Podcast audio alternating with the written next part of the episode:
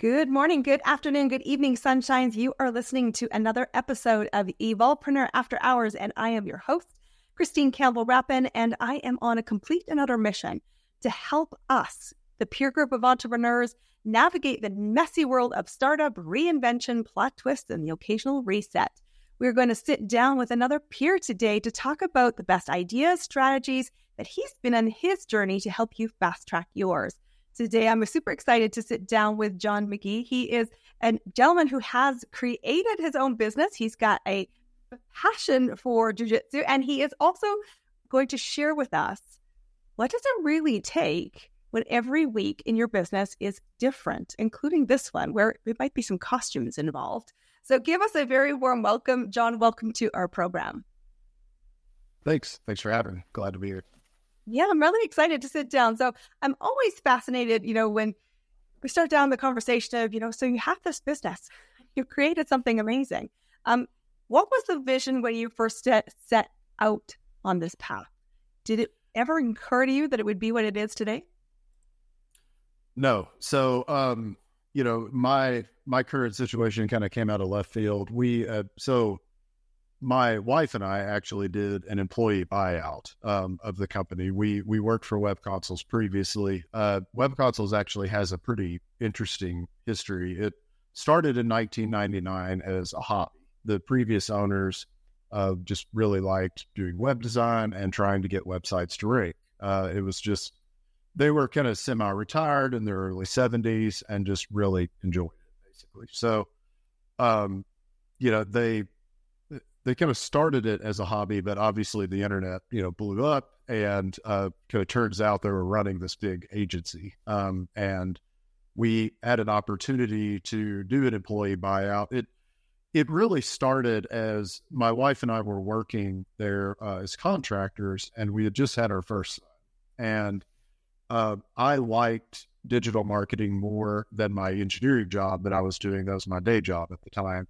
Uh, But, you know, I didn't want to move completely over to marketing because we just had our first son, and the marketing uh, marketing job was a contractor position.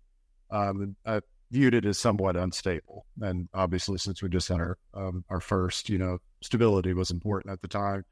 Uh, I have been fortunate that I'm surrounded by entrepreneurs. My father's one, uh, multiple members of my family, close friends, and Uh, my father's really always been my mentor, so I, you know, kind of reached out to him, and you know, was like, "Hey, what do you think I should do? I, you know, I'm more passionate about uh, marketing. I, I like this better, um, but you know, I, I I need stability. I'm a father now, you know." And he was like, "Well, why don't you just buy the company?"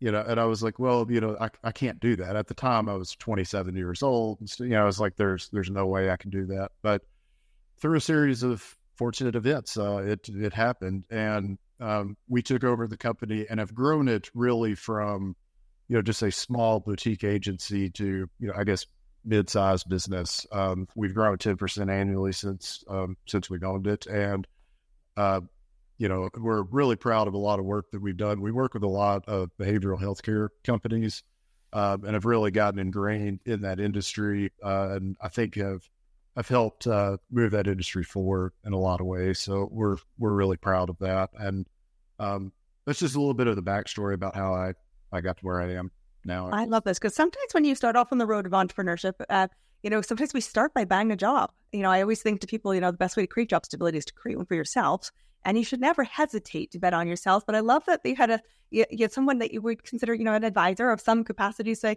why don't you think something completely crazy, which is buy what you are involved with, because it obviously had a passion and a great level of faith to jump in and trust yourself to build it. I'm curious about some of that early shift between, okay, I went from contractor to a side hustle to now, you know, co-owner uh, with your with your wife. Talk to us a little bit about some of the early challenges of that transition for you. What, what was something that, you know, came up that maybe you didn't anticipate?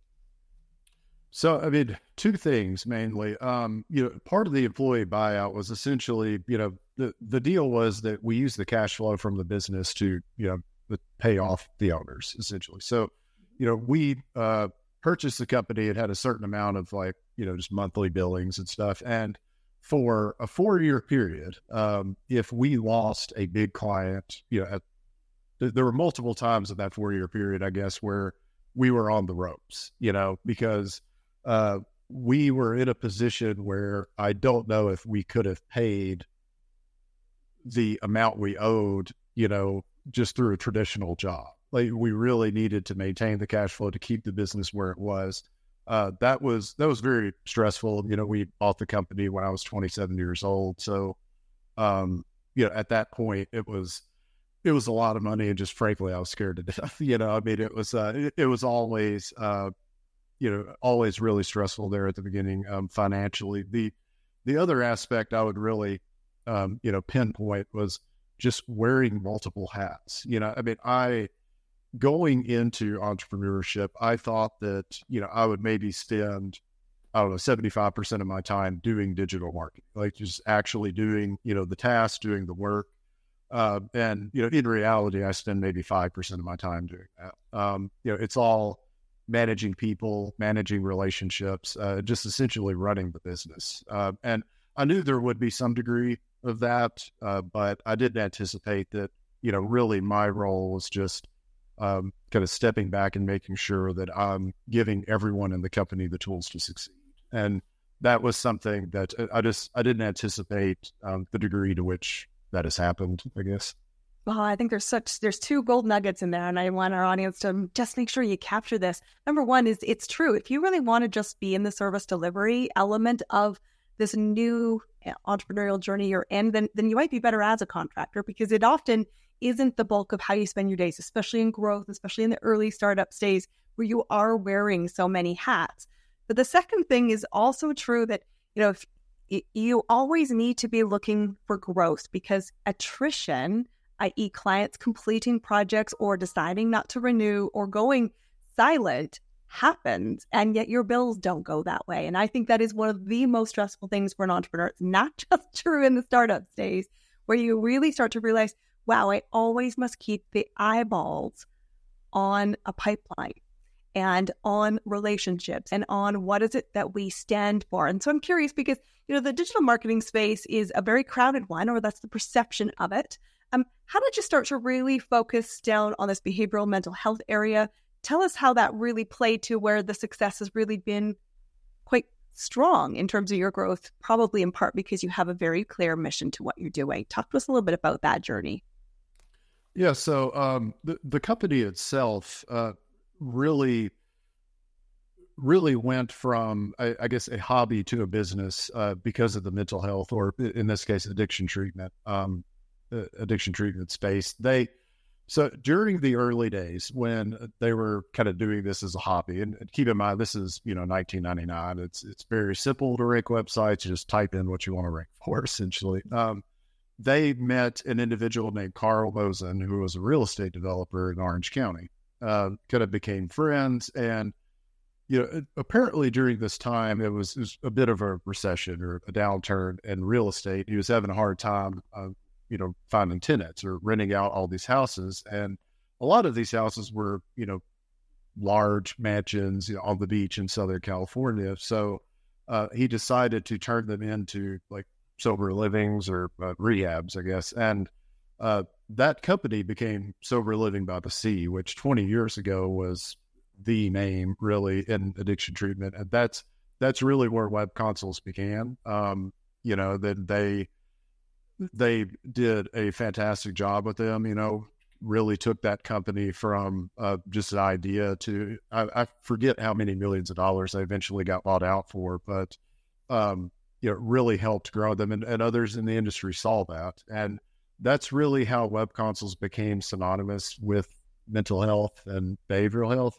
Uh, and we've really just kind of carried that torch on, um, you know, after, after we bought the company. But it's also, and, and this wasn't by design, but a lot of people that, that work at Web Consoles, I mean, really, I guess everyone has some kind of direct, uh, direct connection to the mental health space. Um, you know, and I think really like pretty much anyone does, um, maybe just one or two degrees of separation, you know, so it's, uh, it's something that, you know, is, is personal to everybody that works here. Um, and digital marketing gives us a, a bit of a unique perspective, and that, you know, one of the, the keys to success in it is just really getting to know the industry, really getting to know the business. Um, you know, what what drives the business, what's more profitable, just just really knowing uh, the ins and outs of how their business operates. So we've we've gotten a, a chance to kind of see behind the curtain in the mental health space and really see how it operates. And uh, you know, frankly, there's, there's a lot that needs to change. Um, I think we've made a lot of progress with stuff, but, uh, there's, there's still a stigma, um, and still a lot of things that, uh, that really need to progress. So, uh, we're, we're all really passionate about it just because we're, we've seen it, I guess. Yeah. You know, we've kind of seen behind the curtain, and, um, you know, uh, I'm very passionate about getting the word out there, because I think if anyone, if anyone hears the story, they'll they'll feel the same. Yeah, just I think that's that's that's one of my very favorite things about what it is that I do in my business is we need to get the message out.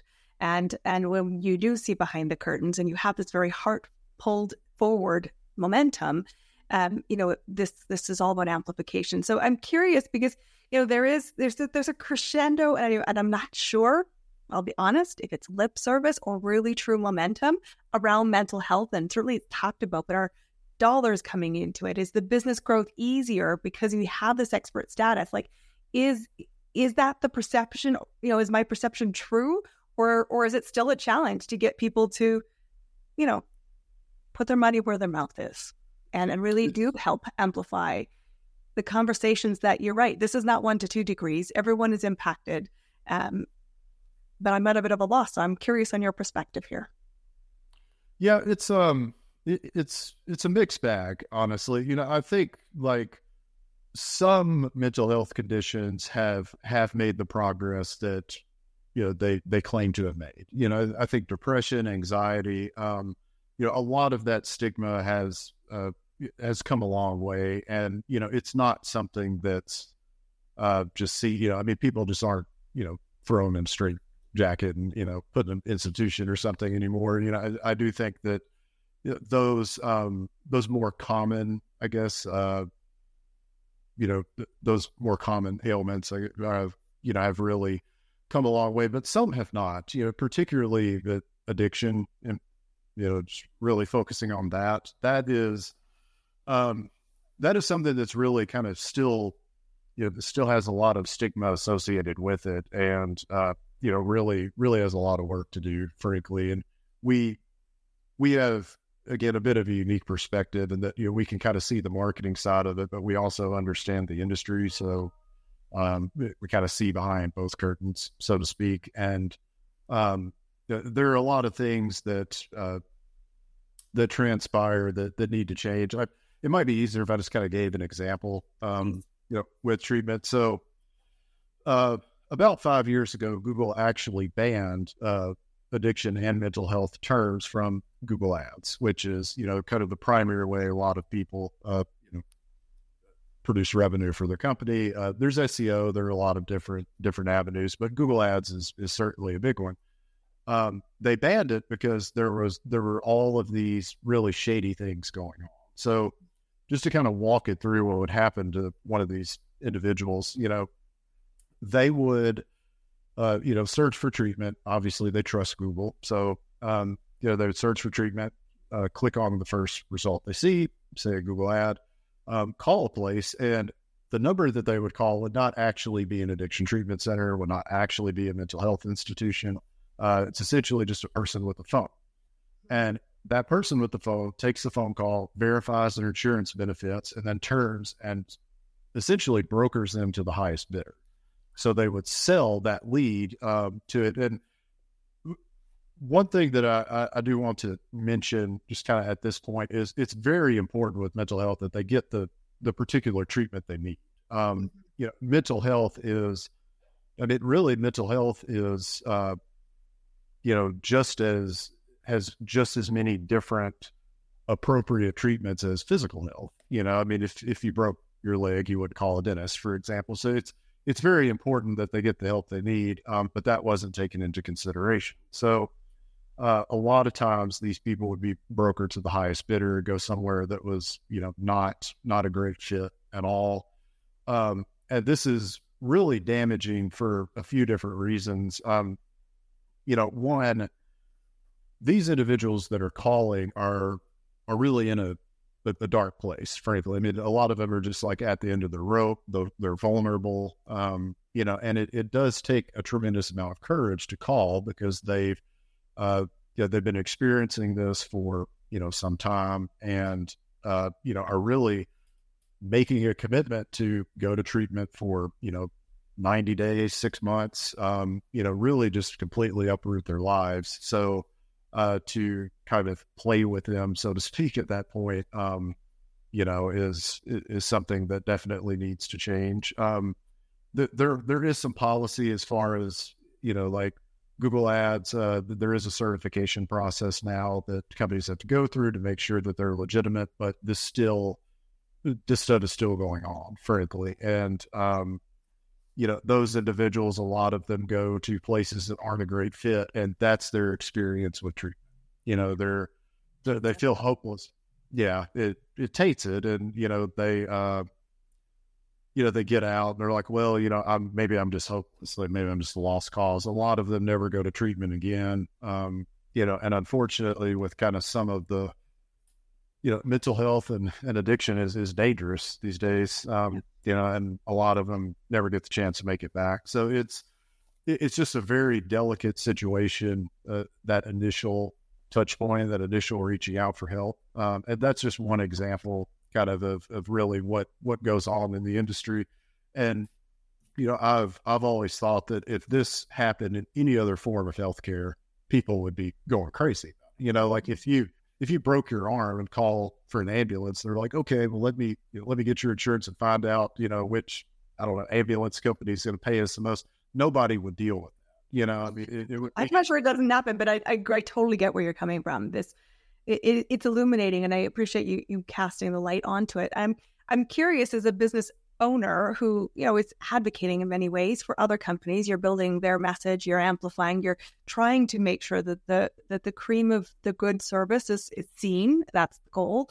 Um, you know, how important is expert positioning for you and for your company? And I know, you know, obviously you've won many awards on your website, and it shows that, that that's trying to really position yourself for that. But how how do you succeed in elevating the conversation with your clients, who ultimately are going to then touch many lives? Yeah. So, I mean, for us, we, we really start with uh, precision, I guess. Yeah. I mean, it's, it is important to know the industry. You know, I think the mental health industry is, is somewhat unique. Uh, it's, it's a little, um, I don't know, like hidden, I guess, for lack of a better word. I can't really come up with a great word for it, but it's, It's not um, it's not something a lot of people know a lot about, frankly. You know, a lot of the users really need to be given information to make the best decision for them. And it's it's really vital, particularly in this industry, to get them uh, answers to the questions they need and, you know, get them accurate information as quickly as possible. And uh, certainly in the mental health space, but, you know, really with, with all our clients, I mean, we, we work outside of that as well. And, and you know, really organic marketing or just S E O in general has really uh, evolved to focus on that as well. So really kind of our goals and the way S E O digital marketing is kind of headed uh, are really aligned right now. That, you know, just to boil it down, it's, it's essentially answering questions. And that is, that is something that we pride ourselves on when we partner with, you know, either a behavioral health or, or addiction treatment center. We really dig into the program, in some cases, you know, alter, you know, I mean, we, we ask a lot of questions just about, okay, if I'm, you know, if I was going to send my son or daughter or my, you know, husband or wife or whatever the case may be there, like, how do I know, like, what are they going to be doing every day? H- how are you going to help them? How are you different? What do you, you know, what do you offer um, that can make, you know, make their life better and reach their life?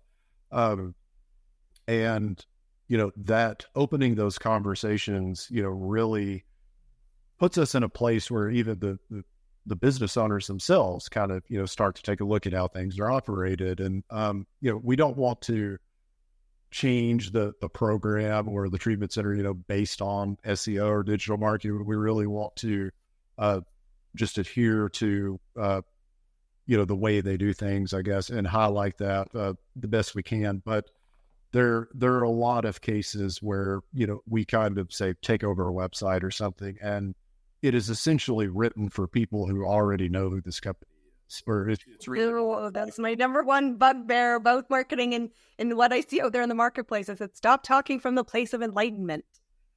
Your it client is, is in the dark. They can't exactly. find you, and they need you desperately. Yeah, oh, they do. I mean, yeah. That's my hot spot. Oh, do this.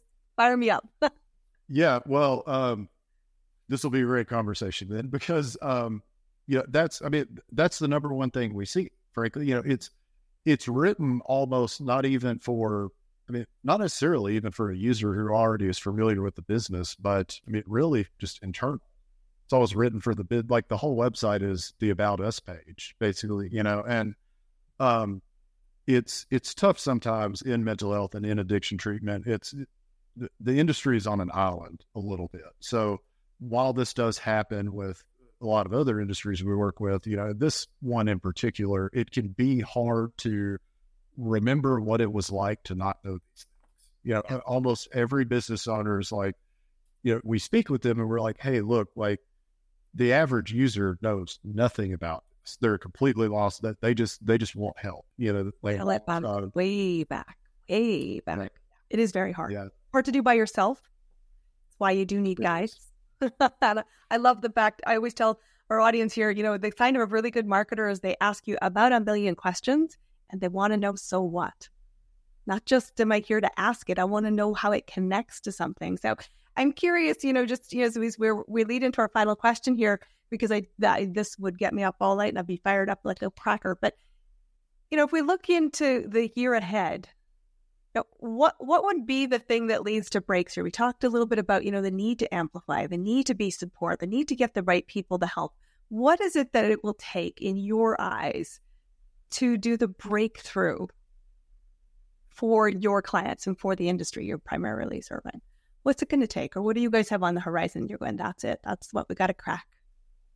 The, the progression of A I.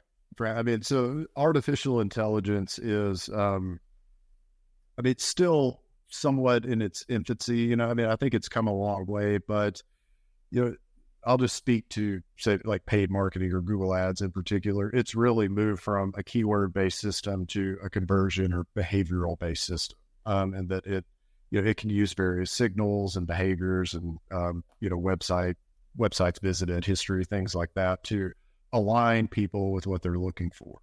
Um, and that needs to, like, gauging intent, uh, you know, search intent, really, and aligning that with the appropriate result uh, is is crucial. And, you know, I think that's, you know, Google really looks at a lot of the signals. You know, okay, how long did they spend on the site? Did they convert? You know, was this information valuable to this user? You know, they they have ways to really uh, tap into the human side of that and, you know, sure that it was it was valuable information for them. As A I continues to grow, continues to get better at that, um, that will be something that, that's really going to to move the industry forward, because there's there's no way to game that. You know what I mean? You just you just have to provide valuable information. You just have to have valuable content, you know, and um, I think moving towards that, moving away from, you know, tricks and stuff to try to, you know, rank higher and things like that. And really just focusing on, like, how can we help people, you know, whether that's, and uh, I think, you know, and I think A I is, is headed in that direction. You know, um, Google and, and, you know, other search engines have, have done a fantastic job with their algorithms lately. They've come a long way. And, you know, really most of the, you know, kind of Google's S E O updates uh, recently have been revolved around that, just getting the right information to the right people. So, uh, you know, this they makes, can... me, makes me have somewhat hope for humanity, because I do, I, I remember back in, I'm going to date myself entirely, ninety-six, I met the owner of Google, one of the original uh, owners. And um, he was like, yeah, I'm, uh, we're not going to let you game the system. was sort of his message. And at the time, we were all like, who the hell's Google? I'll be honest, like Google was, yeah. and it's now. And we were all ready, you know, just to go ahead to the bar, to be honest. It was sort of a funny conversation. But, you know, when we hear now that, you know, we, we had so much destruction trying to game the system that, you know, I, I do feel a great sense of hope when I hear, you know, show up as a good human being, have good content, have good intent, and you will succeed because the system is getting smarter, maybe through A I, which I think is a really fascinating conversation. It's going to hit for our, you know, horizon. Certainly the next twenty-four months, it's going to be very interesting in that landscape. And I do, I do feel encouraged by your answer that says, you know, to really get the right answers, get the right help, and your business will succeed, and ask the right questions. It has been an absolute pleasure, John, hearing your perspective, hearing about your journey as an entrepreneur. Final thoughts on how people can find you if they want to learn more about what you're up to. Oh, well, one advantage of being an S E O company is we rank well. So, uh, yeah, I, I guess my, you know, the, the best way to get a hold of us is just, uh, you know, just Google Web Consoles. We'll, we'll be there. Um, you know, you can go to w w w dot web consoles dot com. Um, and obviously we have a contact form and, um, you know, phone number on our website. So that, that would probably be the best way. Awesome. I love it. Thank you very much for being our guest, guys. That's another episode of the Evolpreneur After Hours podcast. I have a couple of things for you. If you love this episode, please give us a five-star review. And if you are an entrepreneur who wants to share their story and insights to help all of us just make that giant leap forward in our business, we'd love to hear from you. Until next time, if you are an entrepreneur, today's the perfect day to show up as a good human being, ask good questions, get visible. And if you need help, go work with a great company like John's. I hope you have a great time, guys. We will see you on our next episode.